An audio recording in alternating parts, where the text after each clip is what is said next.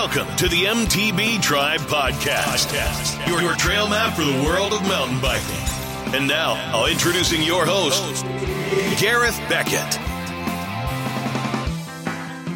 Howdy, mountain bikers. Thanks for being here and welcome to episode one fifty-four of the M T B Tribe Podcast.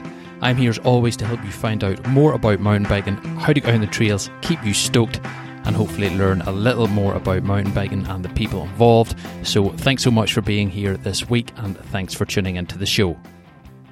Now today's guest is seven times world champion, Red Bull athlete, best-selling author, keynote speaker, Emmy Award winner, and just simply an amazing inspiration for everybody, Rebecca Rush. It was an absolute blast to get Rebecca on the show. Um, I've been following her career for quite a while, and some of the stuff she does is just amazing. And if you listen to the podcast, you'll understand what I mean. Some of the races she competes in, some of the stuff she does, just out of sheer passion for life and helping other people and helping communities. It's just such an inspiration for all of us that we really should try and follow where we can. We chat to Rebecca about how her career kind of started at high school and how she got involved in the running team and how that has led her to follow her passions and love for life through competing and pushing herself to be a better athlete, a better person, and using her experience and life lessons to help other people through the medium of mountain biking. We chat to her about her rock climbing days, racing in the Iditarod Trail Invitational in Alaska, and that is one story, folks. That's a crazy, crazy race. We chat to her about Rebecca's Private Idaho training camp, which raises funds for her Be Good Foundation in honour of her father. We chat to Rebecca about her amazing documentary called Blood Road, in which she rides the twelve hundred mile Ho Chi Minh Trail through Vietnam and Cambodia to find the place where her father was shot down during combat in the Vietnam War back in nineteen seventy-two. We chat to her about that and how it has changed her life and how she came away from there wanting to do more and start at the Be Good Foundation, which does unbelievable work for that area in Laos. We chat to Rebecca about this and much, much more. So without further ado, let's get Rebecca on the show and welcome her to the M T B Tribe Podcast. Hi Rebecca, welcome to the M T B Tribe Podcast. How's things with you? Things are great. Thanks for having me. You're more than welcome, and um, it's an honour to have you on the show. Your, your list of achievements is quite long. You would need a couple of books to fill. Well, I've written one. Maybe, maybe are you saying I need to? I need to write another one. Maybe, perhaps. I mean, that's the goal of all of us—a long life that's full of great adventures, right? Yeah, yeah, it's cool. And you know, I've been following what you've been doing for quite a while. Um, I watched your podcast with Rich Roll and your YouTube videos and stuff. It's very, very cool. Um, nice. But for, for anybody that doesn't know, like, you're an adventure athlete, you're you're seven times world champion, you're a best-selling author, you're an Emmy Award winner for your documentary Red Road. It goes on and on, right? I guess so. Yeah, it does go on and on. And it's Blood Road, just to... Oh, sorry, Blood so. Road, yes. Yeah, yeah, no worries. Um, cool. And the thing that blew me away with your career is... You know, you rock climb, you whitewater raft, you do all these things. It's crazy how you've maybe fallen into the mountain biking thing. Can you tell us a wee bit about that, about your background and how you maybe fell into mountain biking?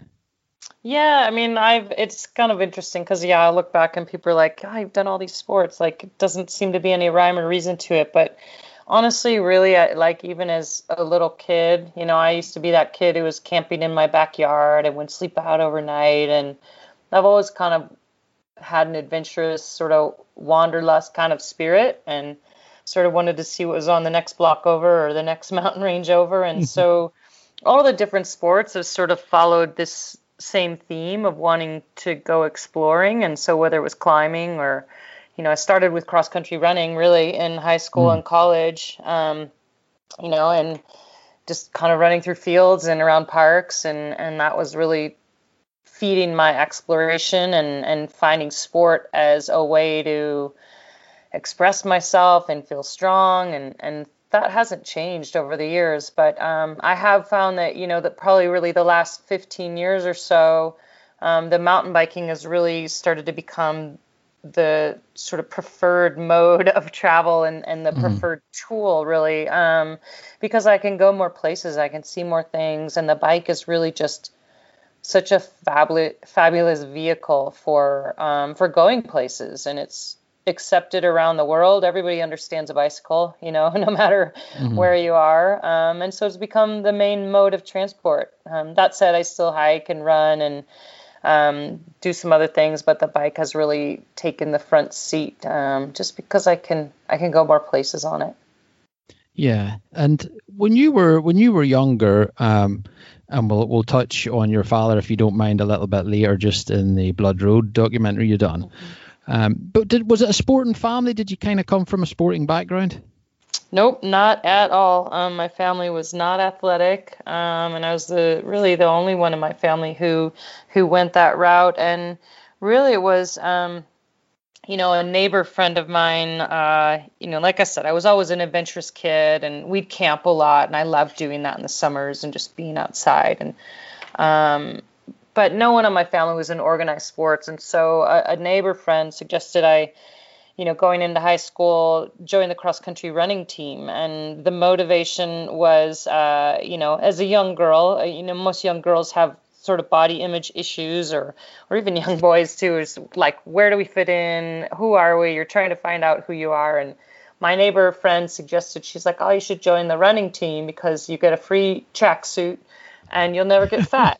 And those were my two motivations. Um, maybe not the best motivation to get into sport, but what I really found was this community and these people I belonged with, and a way to, you know, instead of looking at my body as like, you know, something that had to fit into a pair of jeans, it was a tool, you know, and I felt strong for the first time in my life and learned, you know, what training was like and working towards something. And that, you know, initial introduction to sport in high school, you know, as a young girl, was really pivotal. And I mean, it's why I support any kids getting involved with sports, because it's such a great life lesson, you know, for health and wellness. But also I found a community of people that, you know, became my friends. And so that was really pivotal. And I haven't left sports since, even, you know, even though the avenue has changed from climbing to paddling to running to biking, um, it's still sort of the community of people that I respond with. And it, it helps me,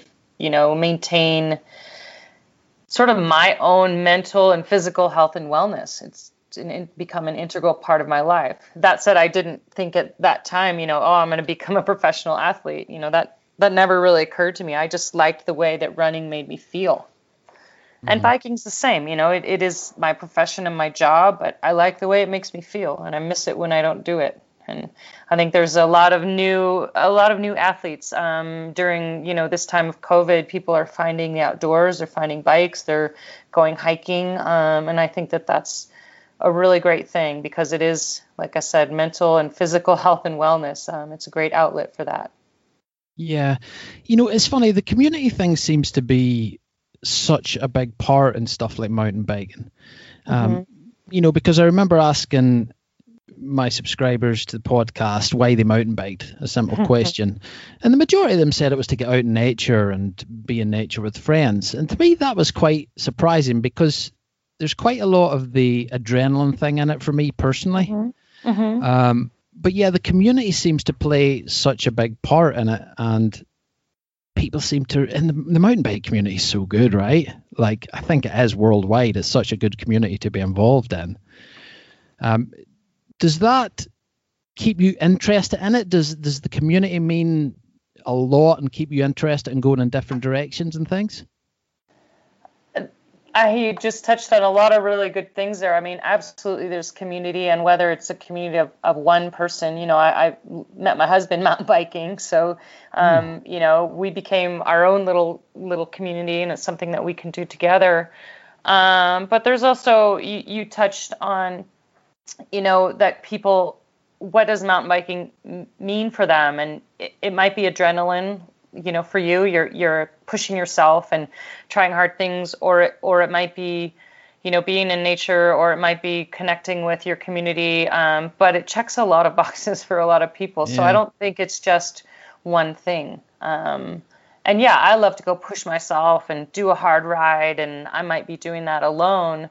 Um, but I can even share that ride on, on Strava or whatever else. And then there's even a community that wasn't out there riding with me, but people are like, oh yeah, that's a cool ride, or I like doing that too. So it's, especially now where, uh, you know, many of us are not gathering for large group events or races, um, but we're still connecting in a community, which I think is pretty special.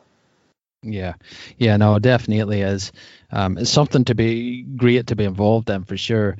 Um, so how did you kind of segue into the adventure racing side of things then, Rebecca? Well, that was interesting. I was um, managing and running a rock climbing gym in uh, Los Angeles, Santa Monica, California, and, and a bunch of, uh, you know, so I was deep into the rock climbing. Um, and it, a bunch of people came in and they wanted to learn how to rappel, you know, and they, they didn't fit in. Like, rock climbers are kind of dirt bags and, you know, baggy shorts and stuff like that. And these people came in all sort of, you know, wearing this really tight fitness wear. And, you know, they, you could tell they just, they weren't climbers. And turns out there were a bunch of adventure racers, and I'd never heard of that sport before, but mm. and for anyone who hasn't, it's, you know, multi-sport where you're climbing, paddling, running, navigating, um, in teams all around, you know, all around the world. And it turns out these, this, these people were some of the best of the best in adventure racing, and they needed to get some climbing skills for their next race. And so, you know, I was, they, they sort of looked like a bunch of misfits to me, but I was happy to charge them to teach them how to rock climb and rappel. um, and I ended up chatting with them about what they were doing. And, and, you know, lo and behold, I got invited to go do some adventure racing because, um, you know, Eco Challenge was just launching at the time, and it, it's just had a comeback actually, um, after ten years away. And these teams all needed, they had to be co-ed. And so, you know, some of these people I was talking to, they were like, oh, well, you paddle and you climb and you run. All right, well, you're checking a lot of boxes. Um, I wasn't a mountain biker at the time. I was actually lousy at it and didn't like it.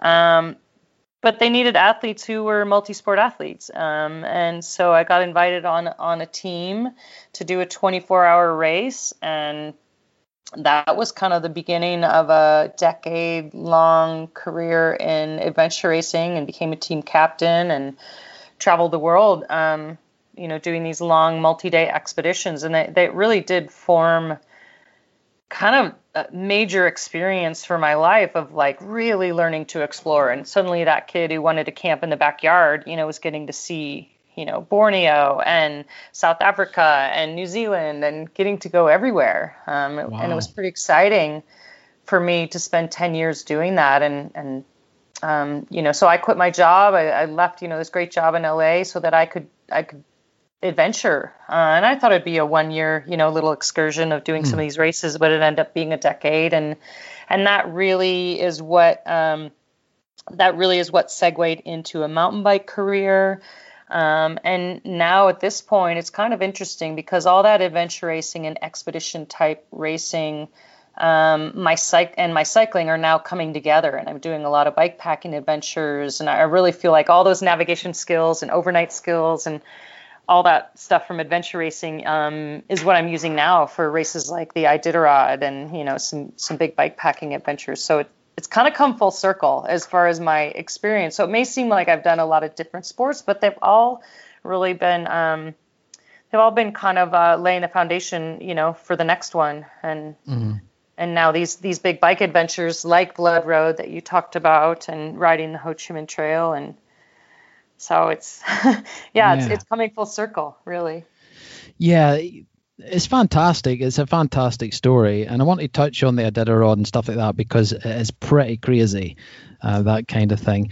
Um, when you when you were doing your adventure racing, how did you fund yourself doing that? There's not a lot of money in that kind of thing, right? Oh, no, there's not a lot of money in it at all. But um, so so what happened is I decided, OK, well, if I'm going to keep doing, I want to keep doing this for a while, because it was amazing travel. And like I said, I thought it would just run out in a year or so. And so mm. what I ended up doing was, um, quitting my job, uh, moving into my car, because I realized if I'm going to do this, I can't afford to pay rent. and I'm going to wow. quit my job. So I, I really minimized, you know, um, my lifestyle and stayed with friends and, you know, might rent a place or get an odd job here or there. But I really was dedicated to, you know, going from race to race. And I really got an education because I ended up, um, you know, we had to get the money to travel and we had to get sponsors. And so that's where I really cut my teeth and got my education in, in really running a business, um, of getting sponsorship and, you know, pitching to different sports groups or different equipment manufacturers and, um, to try to pay our way to get on these grand adventures. And, mm. you know, we'd won some prize money here or there, but it was always going right back to fuel the next adventure. So it was, you know, we were making enough to be able to go to the next race. It was yeah. pretty cool though. I learned a lot about how to, how to run, you know, my own little business, and it, and it served me well as an athlete. And, you know, I, like I said, I never would have thought it'd be decades of being a professional athlete, um, but it was, and it, and that was really laying the groundwork for it. But yeah, I wasn't making any money, but I wasn't, you know, I wasn't asking for, I wasn't borrowing money from my family, and I was doing all right. And uh, yeah, it's, but it was a big sacrifice for sure. I mean, I didn't have a home. I didn't really have a place to live. I didn't have a, you know, a place where my mail went to, a P O box, and Mm-hmm. And, uh, but I was seeing the world, and I was traveling all, all over and, and making lifelong friends and, um, really learning about, you know, what the human body is capable of, and, and meeting all these people in different cultures everywhere. So it, it was a fantastic time in my life. Yeah, for sure. What age were you around then? Mm, I was adventure racing in my twenties and thirties, and then got into mountain biking at thirty-five, I think, thirty-eight. So when I first started mountain biking, mm-hmm. um, mm-hmm. and I'm fifty-two now. So yeah, I've had a, a adventurous, you know, number of decades. I live. Yeah. In, I don't. I no longer live in my car though. I, I have a house now and a place to get mail and uh, a garage to put all the gear in. Yeah, well, you had to do it sometime. Uh, you had to sell out sometime. Yeah. um, at any stage through that, Rebecca, were you thinking, how do I go pro in this? Or I need to be a pro athlete? Or was it something that just kind of happened along the road? No, I was just fueling the next adventure. And, and like, I was living by the seat of my pants because I loved the travel and I loved the sport. And um, so, no, it never occurred to me that it might actually become a long-term career um, or job. So, no, I wasn't like, oh, I'm going to be world champion. I'm going to be a professional athlete. I really was just following my heart, and I wanted to travel and do these things and train hard. Um, so I was motivated in that way. So it's always kind of a surprise when I write down on, like, you know, a little application, or you have to fill out a form and it asks for your profession. Uh, it still kind of makes me laugh that I put down professional athlete, because no, I never in a million years would have dreamed that this would be what I would end up doing. Yeah, it's amazing. And now you're a Red Bull athlete. Mm-hmm. And, you know, every kid looks at that Red Bull helmet on their favorite, their favorite star, you know, as, as being a pinnacle of success, really. So what do you feel every time you put that helmet on? Man, I mean, there, I've been a Red Bull athlete for almost twenty years, and, yeah. um, you know, it's, it's pride.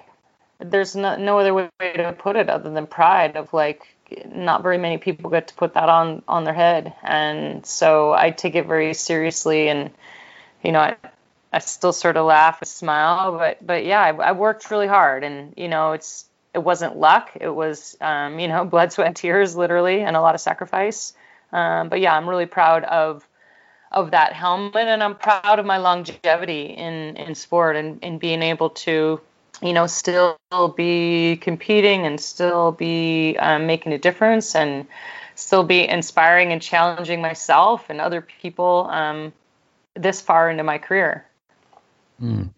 Yeah. And you've now been inducted into the Mountain Bike Hall of Fame last year, two thousand nineteen. Like, how did that make you feel? That must be some experience, right?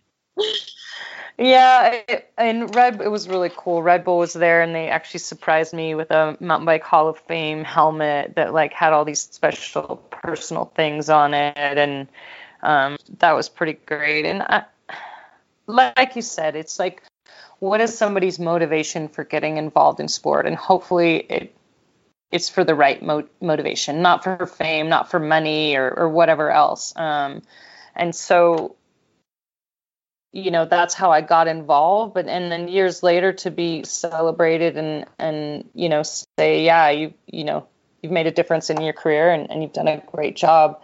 That feels really good. It's, you know, there, there's a lot of pride there. And I, the best athletes that I know are not ones that are, um, sort of bragging about themselves or not talking about how great they are. And, and so, you know, it's to have your peer group say, good job, you know, it's, it's a big mm-hmm. deal.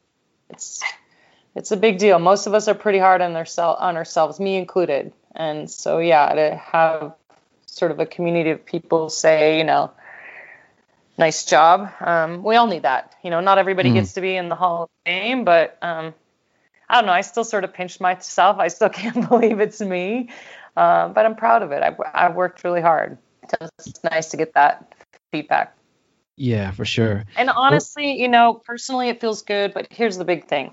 Here, what it really means, you know, all these podiums, Emmy Award, Mountain Bike Hall of Fame, all it means is that I have a bigger platform to do something important, you know, through my foundation or through sharing my experience for the next, you know, world champion or the next mountain bike Hall of Famer. Like at some point, and not that I'm done yet with my career, but it would be empty if it was just me looking at all my trophies and celebrating myself. Um, so, so Mountain Bike Hall of Fame and those, those accolades, it just is a springboard, and it just allows me to do more um, for other people. And that's pretty special too. So it's, it's turned a corner from being just about me to being about um, how I can share what I've learned and what I know with other people.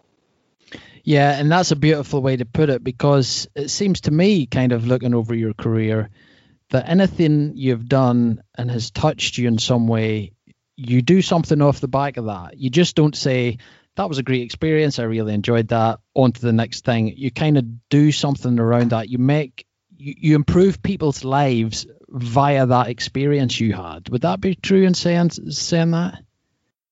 Well, thank you. I mean, I try to. It's, it's like you touched on community and how, you know, how much fuller is a cool mountain bike ride when you've got a friend that you share it with, mm. you know, or you, you go over a big jump or some technical section and your friend does it there with you, and you're just as excited for them as, as you are for yourself.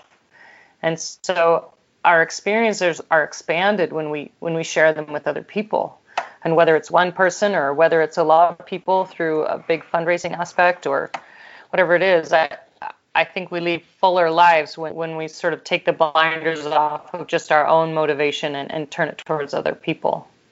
Yeah, it's such a it's such a lovely way to look at things and do things, um, and then take people along for the experience with you, I think, and help people's lives because of that. You know, there's so much more to sport than just competing in races and doing stuff. And, you know, for to me, that's what it's about. You know, um, it's getting people involved and, and getting people stoked and and what this can bring to their life and how it can make things better. And you seem to look at things that upon that way as well.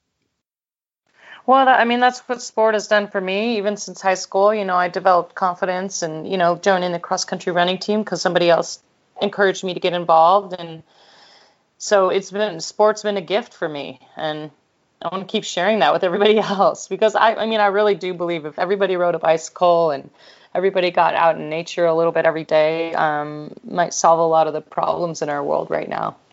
Yeah, so true. Uh, let's chat a little bit about the Iditarod Trail in Alaska, which is over four days, three hundred plus miles. Very, very crazy. Uh, now, you raced it in two thousand nineteen. Um, you were very emotional at the end of that. Yeah, I've done, um, well, in two thousand twenty as well. So that was the last race I did. Uh, so I did the Iditarod Trail Invitational twice now.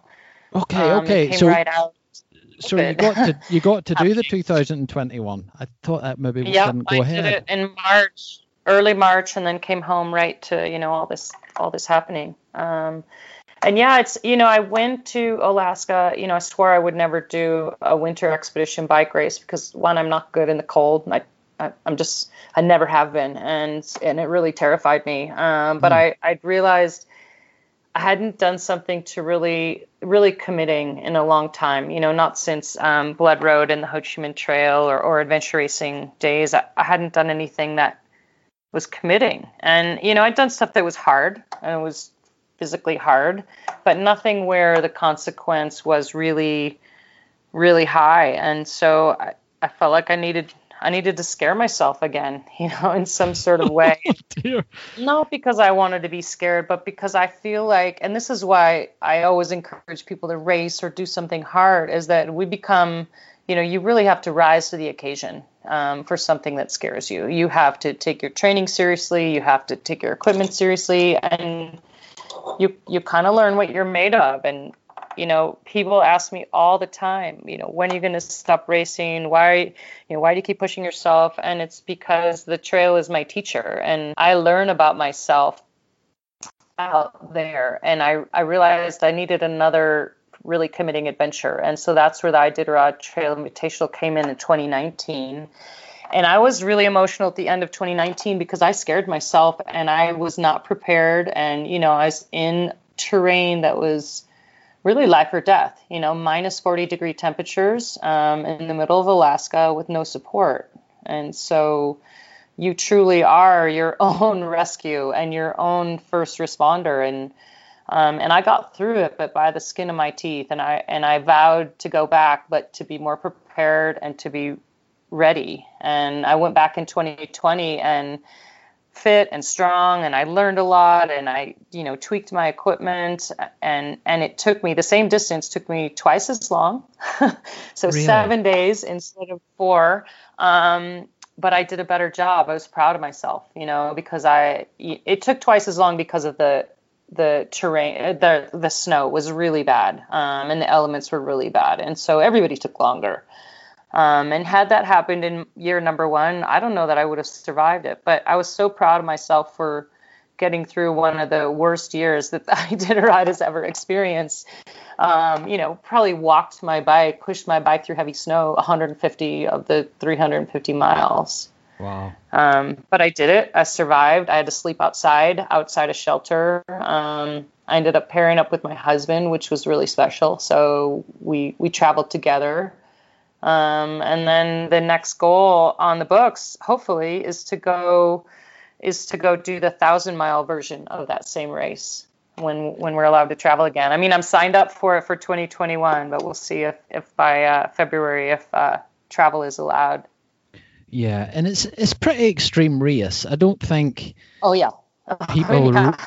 yeah, I don't think people realize. Okay, so you you said in twenty nineteen that your goal was not to lose any fingers or toes. Yeah. And now I did that. that. And my goal in twenty twenty was to to not put myself in danger, to to move through that kind of terrain more safely and to be more confident to sleep out. And so I survived twenty nineteen, but twenty twenty I I, I did it well. Mm-hmm. And that is what I wanted to do as preparation if I'm going to do the thousand mile. Um, and, and the thousand mile, you know, t- it's a month on the trail. Oh my word! Um, in Alaska in the wintertime, um, self-supported. Yeah, it's crazy. Like it, it gets so cold there that everything freezes, right? So, you know, your food freezes. Mm-hmm. If you don't use the right tire sealant, it freezes. Your pump freezes. Like it is, yeah. It is end of the road kind of stuff, right? It is end of the road kind of stuff, and and it's very committing. And but you know what? It's like if I can do that, I can do anything. You know, I, I came out from Iditarod this year to a global pandemic, and you know, um, civil unrest, and I mean, twenty twenty has been quite a year for everybody. And I've taken a lot of my trail lessons. Um, you know, to get through this year. Mm-hmm. It's not been easy. I mean, I, I'm sure you guys are all feeling the same way, but people are worried about their health, their wellness, their, their, you know, will they have a job? Um, you know, their economic stability. And this is a hard year for our whole entire world. So now more than ever, you know, being physically strong, emotionally strong, mentally strong is super important. And that's what, that's what the bike gives me. Yeah, for sure. It's it's not easy. Um, and, you know, I suppose being able to take those strengths from what you've done in sports to your everyday life really helps. It helps you get through. Um, but it's it is so crazy. The world's crazy at the minute. Like, who would ever have thought, you know? No, we never would have predicted. And so, yeah, I envision myself out in the middle of Alaska, you know, cold and freezing and lost, and how, you know, upsetting I might upsetting that might feel to me. Um, and just going, all right, well, I got through that. So, you know, I can get mm-hmm. through this. mm-hmm. Yeah. Yeah, for sure. Um, you have on your website, you have some core values that you, you kind of live by. Can you talk us through those? Yeah, these were when I came back from, you know, the really the most important ride of my life was about five years ago, riding the Ho Chi Minh Trail through yeah. Vietnam, Laos, and Cambodia. And I went as a big bike expedition, you know, to be the first one to do it. And I wanted to go over there, you know, to explore. But but I also wanted to go and was sort of drawn to these map coordinates in the middle of the jungle in Laos um, to find the place where my dad's plane had been shut down in nineteen seventy-two. During the Vietnam War. And so it was kind of this double expedition for me. And um, it was an amazing trip. And that is the basis of the film Blood Road that you mentioned. And I came back from that trip, you know, um, pr- really changed as a person and and wondering, you know, what is my purpose and what is all this riding for? And, and you know, what am I doing other than, you know, going from adventure to adventure. And I spent a couple of years really soul searching of, you know, what I stand for and what my values are. And that's where, that's where these um, sort of equations, so to speak, came up. And, uh, and it took a while. It took a lot of um, journaling and processing and writing down, like, you know, and I, I won't lie, a couple of years of actually um, really struggling with what I was meant to do, who I was, you know, what all this racing was for. Um, and I, I started to look back at all the, the cool things I'd done in my life or the pivotal moments and tried to look for patterns of what they meant. Um, and that's where I came up with these, with these um, equations of kind of rules for engagement for me. And um, ultimately fueled by my dad and his words, you know, he wrote home, all his letters home from the Vietnam War. And, and he didn't come home. I never, I was two when he died. So I don't really, I never really met him. and, but he was definitely speaking to me, and his words in his letters home, he always signed them with the words, be good. And I've kind of taken that on as my mission statement and, and launched a foundation in his, in, in his name. That's called the Be Good Foundation. And The, those equations you mentioned were kind of the basis of it all. And, and it, it's pretty simple. It's four, four little rules. And one is risk equals reward. Um, passion equals payoff. Give equals get. And less equals more. And I find that I can kind of look at all the moments in my life. And, you know, if I follow those four things, um, ultimately, um, things are going to turn out pretty well for me, or, or they're going to be okay. And I have to refer back to them a lot. You know, less equals more right now is something that I'm working on just because, you know, it's quite intense having to redefine your business and redefine what things are. And, and, you know, like we, I mentioned to you earlier before we started recording is that I'm kind of enjoying being home because, the, you know, the years before twenty twenty, I've been traveling too much and really giving too much of myself. And so um, the less equals more is actually really, you know, not saying yes to everything. Um, the give equals get is is all about what we already talked about, sharing what you know with other people. Um, and often that's more rewarding than than your own podium or your own finish line. And, and then ultimately, you know, whenever I forget how I'm supposed to be, it's just be good.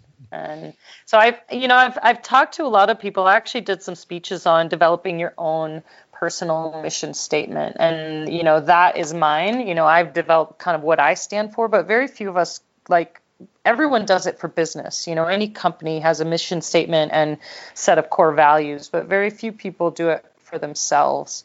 And I think this is a really good time in our world to, you know, write down what you stand for and what's important to you and how you want to fill the space, you know, the rest of the time we have in this world. How do you, how do you want to use it? And so those are mine. Anyone's welcome to use them or steal them. But I would encourage people to to maybe, you know, reflect and and write down some of your own right now. As we are all pivoting right now, we're all kind of redefining w- how we're going to spend our time, how we're working, what events we may or may not get to go to. Um, you know, we've I thought a, I've thought a lot about I've thought a lot, and this sounds kind of morbid, um, but I've thought a lot about death lately. And I've thought about what, you know, people have lost family members, you know, as I lost my dad. People this year in COVID have lost events, or they've lost, you know, travel, or they've lost, you know, some sort of connection mm. to a community that that they don't have right now. And I've thought about, you know, when things die, and like my father is not with me, but he's very much with me. And so I've thought about, you know, what is dead, what died for you this year or recently that you still want to hold on to the principles of it. And because that race is gone, or because that person is gone, or because that job is gone, it doesn't mean what that meant to you is gone.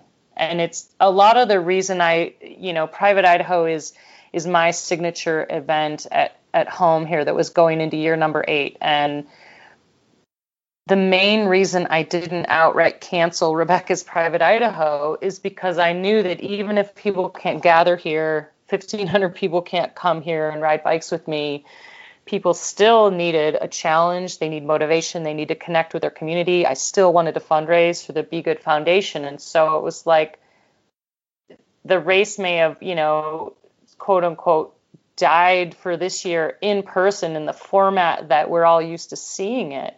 But I wasn't willing to let the principles of it die. And so, you know, I launched a different format that is an online training group, um, a community, and we're all going to ride and execute the Rebecca's Private Idaho course wherever you are in the world. You know, you're going to execute it at home, but we're all still connecting and fundraising. And so So I, when people, you know, I think about that a lot because of my dad. And when people, you know, said for Blood Road, and I went and did that adventure and I found the place where he died, one thing that everyone has said is, oh, it must have been closure for you to go and spend time where he died and sort of close that chapter. And it's, it's exactly opposite. It was an opening for me, and getting to know this man who I'd never met, and getting to talk to people who'd served with him, getting to learn what the Vietnamese culture is like, Southeast Asia is like, connecting with my riding partner. And so it was a, a rebirth and an opening,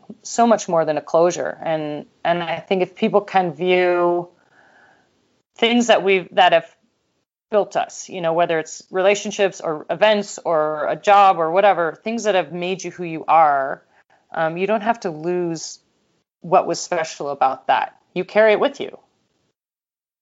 Yeah. No, very true. And do, do you think this kind of line of thinking came off the back of doing that trip for Blood Road, or were you thinking similar before then? No, no, the Blood Road definitely made open my eyes to really think about, um, just to uh, reflect a lot more. And, you know, I think I've always had some of these principles in, in my head, in my heart, uh, you know, with the choices that I've made, but I was never able to articulate them. Mm. You know, it was kind of this, this time period after doing that ride where I really sat and reflected. And I, I do believe that this time of COVID is another time of reflection for people to sit and think, what are, are we here for? What are we made of? What am I going to do about it? And so, So yeah, I think we all we all have the answers inside of ourselves, and I did too. Um, until I in, before I did Blood Road, but it was really the experience of it, you know, a really hard, challenging, emotional thing that that forced me to sit down and journal and start to meditate and and really, you know, reflect and think and articulate what I was feeling inside. And you know, it's really easy to just go on to the next day or go on to the next week and, oh, it's Friday or it's the weekend. And suddenly you look back and ten years have whizzed by and and you didn't really think about it. And and I was doing that when I was racing. I was having a great time, but I was going race to race to race to race without even sitting down and, and thinking about um, what the one before meant. Mm. Yeah, yeah, we can all get caught up in our day-to-day lives, and everything seems so hectic nowadays that you yeah. kind of you kind of forget the bigger picture. Huh?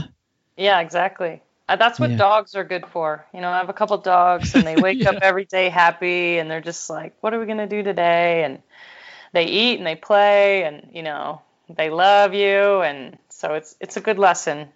Yeah, love you know, a dog's life. Kind of, yeah. yeah, exactly.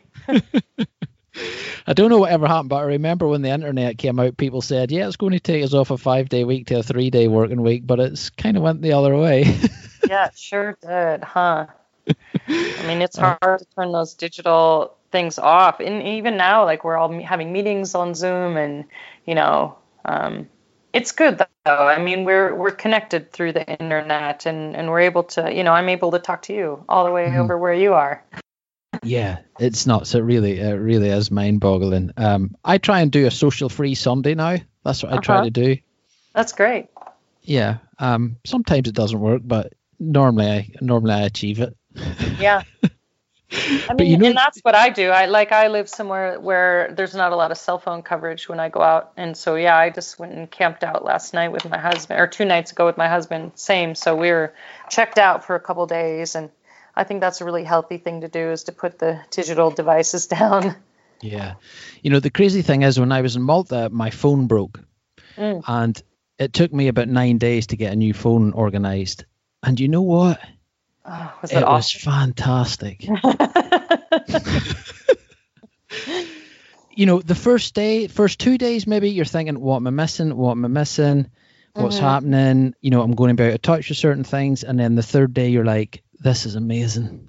Mm-hmm. It's so nice. That's how I felt in Alaska. Yeah, it's like you just check out. And I think a lot of people are finding, you know, bike packing and exploring on their bike. I think because people, we, we're so hyper-connected, I think people do have a need to check out.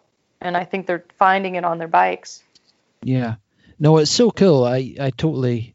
I totally see that, especially when you get out in nature and you get away from the traffic and the noise of, of traffic and the hustle and the bustle, and you just get out there and all you hear is your gears changing and the traction mm. of your tires. It's lovely. Yeah, it's a nice sound, isn't it? And you're breathing hard and you hear the birds, and suddenly, for me, everything comes into focus out there. Um, it's just a lot easier to, yeah, to focus on what's important. I solve yeah. a lot of problems out there on the bike. I don't know if you do. Yeah, for sure. No, definitely. Definitely. You know, how did we let it all get so complicated? What happened?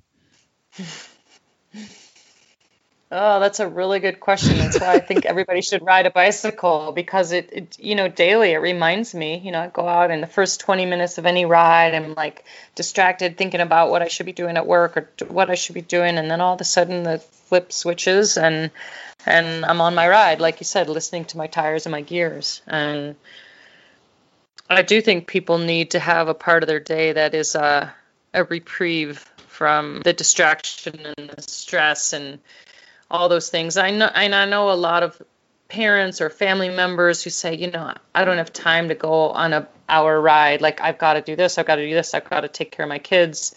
And, you know, honestly, we're better people. We're better at our job and our being a, a parent or in a relationship if we do take that hour a day to ourselves to go to go flog yourself on a bike and, and go, you know, burn off some demons. Um, it, it, to me, it's it's essential. I'm I'm not a very nice person if I if I haven't gone on a bike ride. Yeah, yeah, no, it's. I don't know if you're that way. Um, I'm a better person. I'll say I'm not, I wouldn't say I'm not a nice person, but I'm a better person when I've t- taken, you know, a short amount of time per day for myself to move my body and, and, and check out of the distraction of digital or work or stress of life. Yeah. Yeah. I think so. Like, I know it'll be different for a lot of different people. Um, but for me, I, I tried the meditation thing and it just didn't really work for me. Um, mm-hmm. I tried it for about fourteen or sixteen weeks, but it just didn't work for me. But what I found was getting into the gym in the morning, early morning, is my meditation. That yeah. is so much more than a workout for me. It sets me up mentally as well, really sets mm-hmm. me up for the day. And I broke my shoulder a couple of years ago, and there's there's still complications with it. And I really, it took that to where I couldn't get into the gym. It really took that to for me to realize that that's what the gym was for me. It was more than just going and working out and trying to stay fit and whatever. It was a mental thing. Such such a big part of it was a mental thing. Yeah, yeah. You know, um, and sometimes it takes these events to happen in your life for you to actually realize these things, which is kind of weird. Mm-hmm. Yeah, absolutely. Yeah. Um, yeah. I mean, I feel the same way. I, I never really meditated before uh, I went over to Southeast Asia and got sort of introduced to it. And, and I'm not very good at it. I'll give you that much. It's like ten minutes, you know, of sitting still was something I, I had to really work on and learn. Mm-hmm. Um, but I, I did come to realize that, But, you know, there is a sort of moving meditation when you're exercising and you're yeah. you're just focusing on your breath. And there's a lot of there's a lot of similarities in that way of mm-hmm. of exercising. Yeah, I was trying this mindfulness thing, and it's so it may sound so easy, but it's so hard to think about nothing. Right? It's so difficult. But there's this yeah. there's this there's this one bit in it where you lay down to to do your. your meditation. I was doing this first thing in the morning. I would fall asleep. Yeah, I would too. I would take a nap, fall asleep. Or you sitting there be thinking, I should be thinking nothing about thinking nothing. Like, yeah, you're thinking real, about not thinking. yeah, yeah. It's a real skill. Uh, I don't know. It's it's quite difficult. It's not as easy as people would think. No, it's definitely not, but it's a, I mean, it's a great practice to still your mind and just breathe and, you know, it's yeah. an, ancient, ancient practice. So there's got to be something to it. That's it for sure. Um, I want to touch on your Be Good Foundation uh, because that came off of the back of the, the Blood Road documentary. Mm-hmm. Um, one thing I wanted to chat to you about it, and I think it's one of the reasons why you set up the Be Good Foundation was to see how the war in Vietnam there is still affecting people today, mm-hmm. you know, and you weren't really expecting that w- when you went to do the, do the ride. Like how, how had, has that affected you? That's right. I mean, I, the biggest surprise I learned over there was that bombs from a war that ended fifty years ago, is, you know, they're still killing people on a, you know, regular basis. Um, and, bombs along the Ho Chi Minh Trail, you know, the bombs my dad was dropping, um, a ton of them didn't explode. And so they're still threatening life, um, especially in Laos, you know, per capita, it's the most bombed country in the history of our world.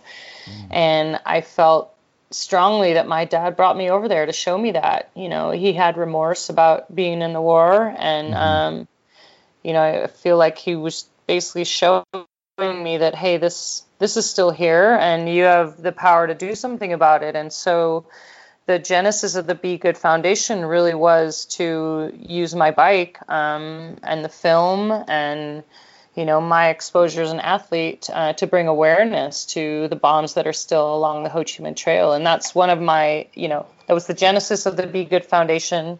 It's one of the main projects that I work on. You know, we've expanded to some other projects as well, but um, that really is is one of the main ones because I feel like my dad asked me to do that. And um, so, you know, the mission statement of the Be Good Foundation has grown to, um, you know, use the bike as a catalyst for healing and empowerment and evolution. And so that means clearing bombs along the Ho Chi Minh Trail, and typically I've taken an annual mountain bike trip over there. We sell bomb bracelets that are, you know, with Be Good engraved on them that are made from the actual bombs cleared, um, you know, once the bombs are wow. cleared, made safe, they're turned into jewelry, and it, it's really quite a beautiful, a beautiful circle of healing.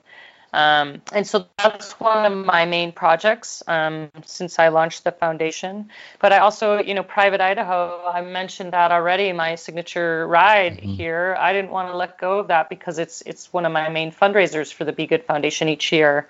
And this year we've targeted um, all of the fundraising for Rebecca's Private Idaho Challenge will go uh, tar- are, is targeted towards groups that are fostering diversity, equity, and inclusion cycling. And so we've got some great partners who are getting more people on bikes who've not had access to them previously. And so it's, it's pretty cool. I feel like, you know, my dad asked me to be good, and I, and this is, this is how I'm doing it, you know, and I've never had a lot of money to donate to foundations or causes. And so in turn, I'm using, you know, my reach as, you know, Mountain Bike Hall of Famer and, or, you know, and my podium's an Emmy Award winning film. I'm using those things um, to make a difference.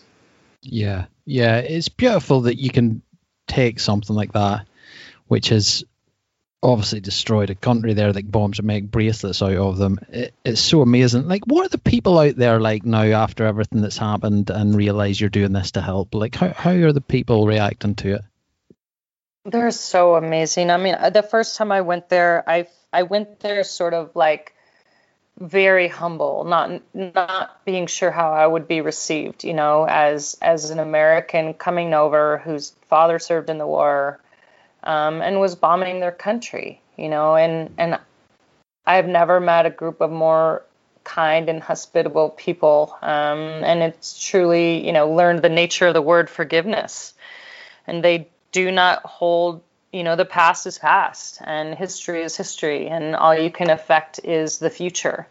And it was really powerful for me to be welcomed into these homes with open arms and, you know, be shown around. And it was, I was very surprised to be received in that way. And it was, is very humbling. And, and now, yeah, when I go back and visit, you know, God, the people are so friendly. They're so nice. It's the friendliest place on earth. And, and, The the bomb clearing through, I work through Mines Advisory Group, and they clear bombs in war-torn countries. And this provides, you know, jobs for Lao villagers. Um, and it's a really prestigious job. Like, they actually want to do this. They want to safely go clear the bombs for, because they're clearing their own country. Mm-hmm. And then you come back and, you know, you're wearing the bracelet or a T-shirt that says Be Good. And um, in Lao is U D is how you say it. And so we've got, you know, the translation of it. And it's it's more important than any any podium I, I've stood on before. It's it's pretty special. Yeah. And I mean, I'm this will be the first year that I won't get to travel back to, to Laos and and go do work along the trail. And so because of COVID, that's that's super sad for me, but it's going to motivate me even more to, you know, sell more bracelets and raise more money. And um, I'll get back there again soon. I'm sure of it. Yeah, yeah, for sure, for sure. Um, well, it's not off your own back that you're not going back. It's just one of those things. Yeah, exactly.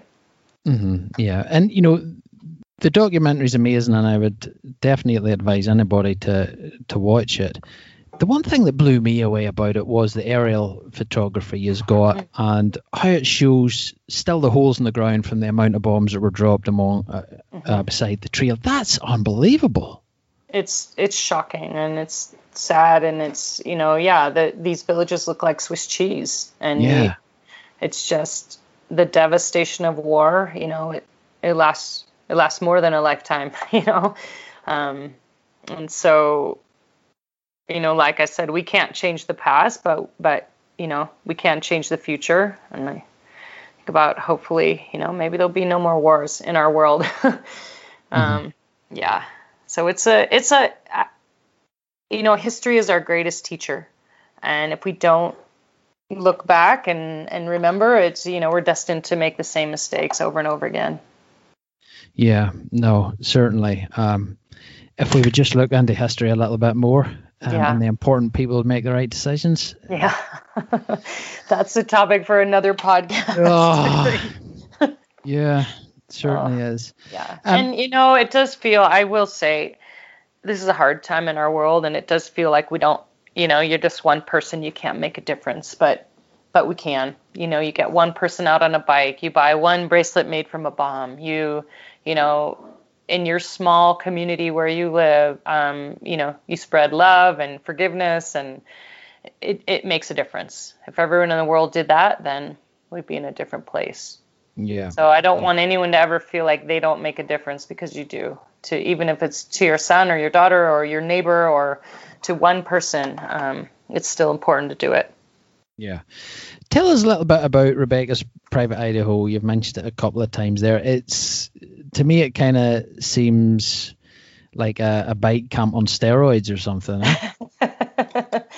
Well, traditionally, Rebecca's Private Idaho for the last seven years is a big gravel ride that I do in my hometown. And it was launched really to get people off the beaten track and, um, you know, celebrate this beautiful place where I live. And it's a fundraising ride. And, you know, I, I launched it, yeah, seven years ago. This would be year number eight. Um, this year we had to change it up um, because we're not all traveling to get together in, in mass group events. And so this year, you know, it's a, I, I designed I designed kind of a training program, and what I wanted to do was one, one give people a goal to shoot for, and, you know, wherever they are, they can mimic the Private Idaho course. You know, we, we help plan a route through Garmin, Garmin Connect or Strava. Um, but really it was, I wanted to give people access to, as a pro athlete, to my community of people. And that includes my coach, a nutritionist, you know, mobility expert, mindfulness, gear stuff. And I, I really wanted to help share all that with everybody. Be like, well, I have all this information. Um, I'm happy to share it. I'm happy to share my expert sort of group of people. And so Rebecca's Private Idaho Challenge is really, it's been an eight week program. We're in week five now, wow. um, leading up to uh, the first weekend of September, where we'll all do the ride challenge, and people can still join in now. Um, at Rebecca's Private Idaho dot com and do the ride challenge with us. And, you know, we're doing live webinars each week, and we've got a Facebook community where everyone is connecting and sharing their training. And we're all doing very similar training together. So my coach, Tim Cusick, has written up training plans, and, and, you know, each week we have different topics. We have recipes. We have, like, you know, what I'm eating, what I'm using for recovery. And really, again, just to share, you know, I have decades of knowledge as, as an athlete, and to share that with everyone and get everyone motivated for a challenge, um, just to be the best version of yourself. The, the whole reason to go to a race is is really to, to work towards something and to get up each morning and put in a little effort. And, and that's what this is about, um, and connecting people in a community in that way. And it's been really fun for me. And, I, you know, I designed it this way because I needed motivation to get off my butt. And so I figured if, if I needed it, then other people needed it too. And and just because there aren't a bunch of in-person races doesn't mean we can't still, you know, commit to our health and wellness. And what's been really cool about everyone staying home is that people are discovering their own backyards, and they're finding all these places, me too, like places I haven't ridden in my own, mm-hmm. in my own home state. And so, so this year, Rebecca's Private Idaho is not in person. Um, it's, it's worldwide, really. Everyone can do it wherever you want. Um, and like I said, it's, it's our fundraising event for the Be Good Foundation, and all targeted towards, um, inclusion and, and diversity in cycling, and getting, getting more people on bikes. And so, yeah, it's coming up in a couple of weeks, um, the actual ride challenge. So if anyone wants to join me, um, please do. Um, and there's everything from twenty miles to a three day stage race. So there really is any kind of any distance that anyone can choose. And then hopefully next year we'll have this hybrid, you know, format that can be worldwide, but we'll hopefully also have in, in tandem the in-person event as well. Yeah, it's pretty cool the way things happen. You can, you know, it's, you would never probably have thought of doing that if the no. COVID pandemic hadn't happened. So no, it pushed me to, you know, and I can reach more people this way. You know, I can, somebody, you know, you, where you live, you could be taking part at, with Private Idaho, even if you maybe would never travel to Private Idaho, never travel to Idaho. Mm-hmm. Yeah. So yeah, it's cool. I mean, I think the pandemic has forced a lot of creativity and a lot of, you know, like I said, soul searching, but people. People, you know, fell off the bike, and we're getting back up, and we're figuring it out. Yeah. It's amazing what people were doing. There was a guy in Italy ran a marathon on his balcony. oh, oh my gosh. Yeah. That's impressive. Back and forth, back and forth, back and forth.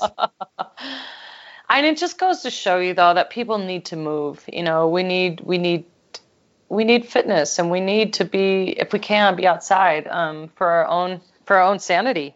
Yeah. Yeah. Definitely. But I don't want to run a marathon on a balcony. That sounds terrible.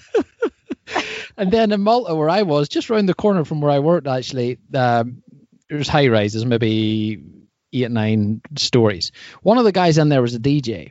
So he decided, all the clubs were closed. He decided he would, he would hold a club on his balcony every Friday evening. And then all the surrounding buildings, they would all come out because everybody was in lockdown. So they would all come out onto their balconies, lovely weather and everything else. And they would all dance, everybody dancing and partying. And you could hear this up and down the street. That's cool. I mean, it's, we, we got to stay connected in some way or another. You know, it's, Uh, everyone around the world is reaching out in that way, whether it's dancing on your balcony or whatever, but yeah. That's beautiful. I love it. You know, it's cool, huh? Yeah, it's really cool. Yeah. Um, well, you've got loads, loads more going on um, as well. You've got Rush Academy and you've got the Giddy Up uh, for Good Challenge, which you raised a lot of money for, eh, for the COVID pandemic. We did one hundred thirty thousand dollars. And that wow. is really what um, launched the idea to make Private Idaho sort of that kind of a format. So, yeah, it's it's been cool to sort of be creative. And, of course, we didn't um, we didn't uh, do Rush Academy this year because those mm-hmm. are in-person events. But hopefully we'll we'll have them next year. Yeah, yeah, that's cool. It's gravel based as well. Is the gravel thing getting big with you? Is there? Oh, it's huge. Oh my gosh! Like I never, when I launched the this Private Idaho as a gravel event, I didn't really, I didn't really know what I was getting onto. But um, yeah, it's it's blowing up, which is cool. I mean, people just want to, they want to get off the beaten path. They want to get away from traffic. They want to go exploring, and gravel is such a great. I think it's a great equalizer of like can bring roadies in, mountain bikers, beginners. Mm. Pros, like everyone is welcome on gravel. Everyone can do it. It's pretty cool. Yeah, it's good to get those because the skills overlap, right? On gravel. Yeah. Oh yeah, for sure, for sure. Yeah. Yeah, it's. I, I feel like gravel's like kind of like almost like a mix of mountain biking and road biking. You know, the best of both both worlds, all into one. And what I do, I mean, my gravel bike, I've just got a brand new, Liv just uh, launched the first women's gravel bike, the Devote, and I've been playing on that a lot. And what I love about it is it, I'll I'll go on all surfaces. So I might start out on the road from my house, jump on a single track, get on a dirt road. And so it gives me the freedom to just not be limited by my bike, you know, and I can, can take it almost anywhere. Yeah. Yeah, it's beautiful. Well, I really think... is great about it is, like you mentioned, it brings roadies and mountain bikers together. Yeah, exactly. You know, I don't know if it's like that in the States, but here we don't really get on that well.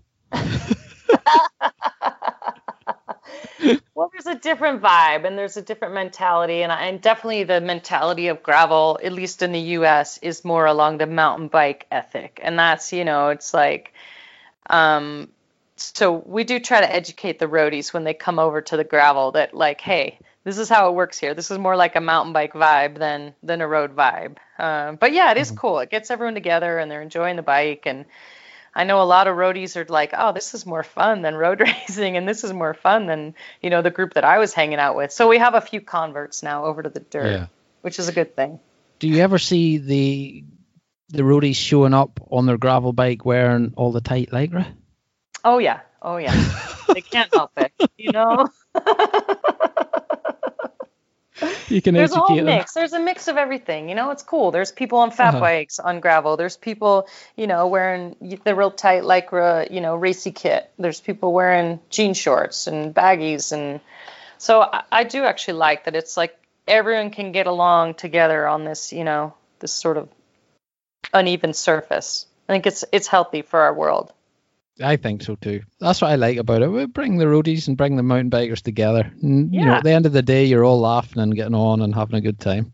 Everyone's having a beer at the end of the day. You had a hard ride, and so it, it makes you realize we're not we're not that different after all.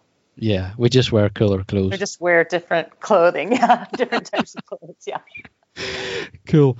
Uh, Rebecca, before I let you go there, uh, anything exciting you can tell us about happening in the future? Have you any more big expeditions planned? Anything you would like to do? Yeah, I mean, I've, on my radar is is the Iditarod Trail Invitational um, one thousand miler. So hopefully yeah, my wow. two years of practice um, have set me up um, to do the one thousand this year. So that'll be a month on the trail. Um, and that's that's in February. So I have signed up for that event. Um, and... You know, my, my big mission right now is really to to execute Private Idaho on first weekend of September and to really, you know, crush our fundraising goals and and get more people out riding. So those are my two big my two big missions right now. I probably should write another book and do some other stuff like that too. But, you know, those mm. are more long-term goals. Yeah. How did you find writing the book thing? I, I've heard it's the hardest thing you'll ever do in your life. Yeah, I, it absolutely is. It's, it was awful. Um, well, here's why. The reason it was so hard is, as an athlete, I'm used to, like, if you work harder, you see results. You just put in more time, you put in more energy, you just, you know, push down harder on the pedals, and you're going to see result. And create creativity does not work that way. And writing doesn't work that way. So you can sit and try, but nothing happens. And so yeah. I'm used to this linear process of you put the work in, you see the results. Um, and writing is, is not that way. And so it, it was quite hard for me to squeeze the words out of me and to have the discipline to sit there when I didn't feel motivated. And I'd always think of all these great things out on the bike, and then I couldn't remember them by the time I got home yeah. um, to write down. And so the, the process of, like, making creative thoughts flow when they aren't flowing was really challenging for me. And, and I did find that I had to move. I had to go out and walk the dogs. I had to get blood flow to get the brain flowing. But yeah, it was, it was definitely like squeezing a lemon or something to get, yeah. get it out. Yeah. You know, did you lock yourself away for a month or do anything like that? Or did you give yourself a period of time where you wanted to start and finish, or was it you would dip in and out of it? I mean, I did have, because I had a, a publisher and, and I, I had deadlines. And so, yeah, I did have to, you know, I spent many, like, pulled all nighters because I, the deadline was the next day and I wow. hadn't written anything down. And so um, I think it was important to have the accountability of basically like having homework assignments that I had to complete by a certain time. Um, I think if I hadn't had that, and this is probably why I haven't written, written a second one yet, Um, is because I think I needed the deadlines and the um, sort of structure that was provided by a publisher. Mm-hmm. To motivate you to kind of yeah, do it, motivate you to get it done. I mean, it's just like a kid who's got to do their homework. You know, you wait till the last second, and you know, and then yeah. you pull an all-nighter and turn it in on time on Monday morning, hopefully.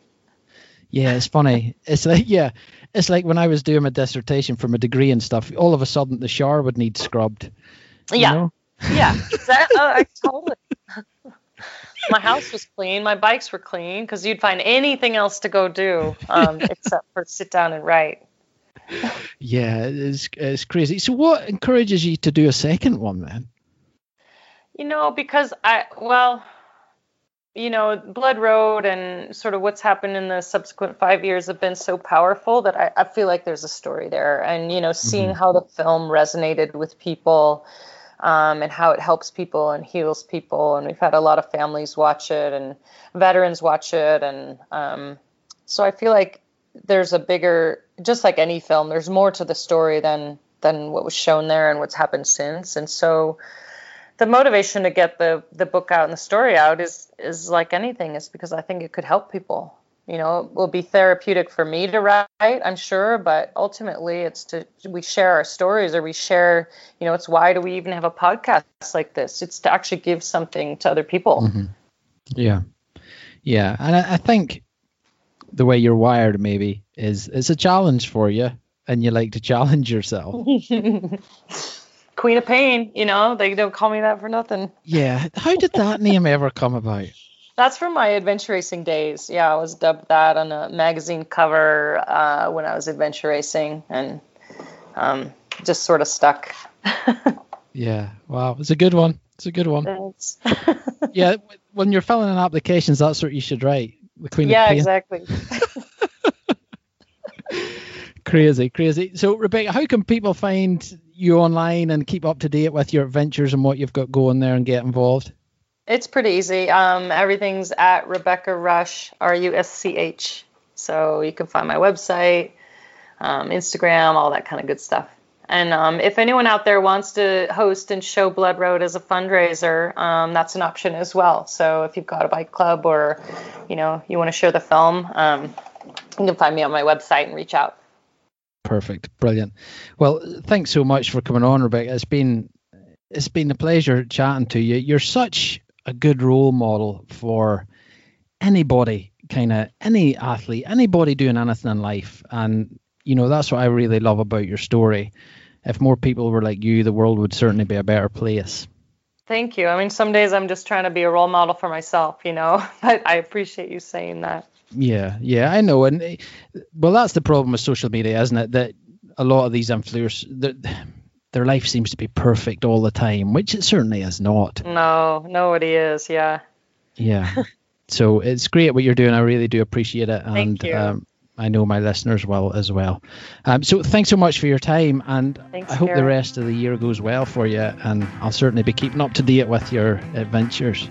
Absolutely. Same for you, and uh, be good.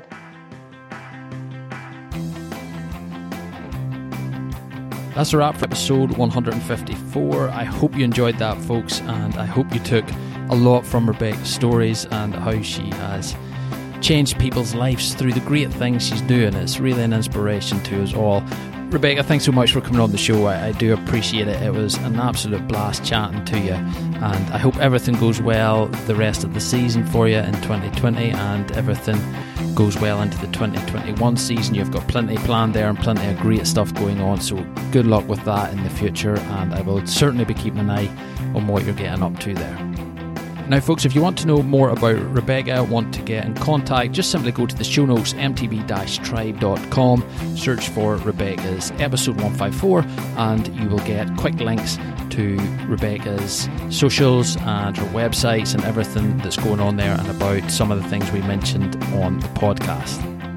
Now, if you're enjoying the show and want to help support the podcast, the best way is by subscribing, rating and reviewing us on Apple Podcasts.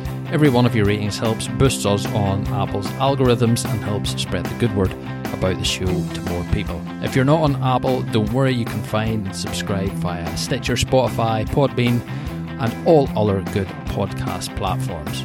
We also have a website, m t b dash tribe dot com, where you can find the complete back catalogue, listen and download every show from there. You can also subscribe there and get one email per week with a quick and easy link to listen to the show. You can also get involved on social media. We are at M T B Tribe on Instagram and Facebook. And please share with friends, share with anybody you think may benefit from the podcast, and it may help them get off the sofa and onto the saddle. So thanks so much for being here again this week, folks. I really do appreciate your input and support over the last number of months. It has been fantastic. And if you want to get in contact with me, you can simply drop me an email, info at m t b dash tribe dot com, or simply P M me on any of the social media platforms, and I will get back to you. So until next week, folks, as always, get the bikes out, hit the trails, and stay M T B stoked.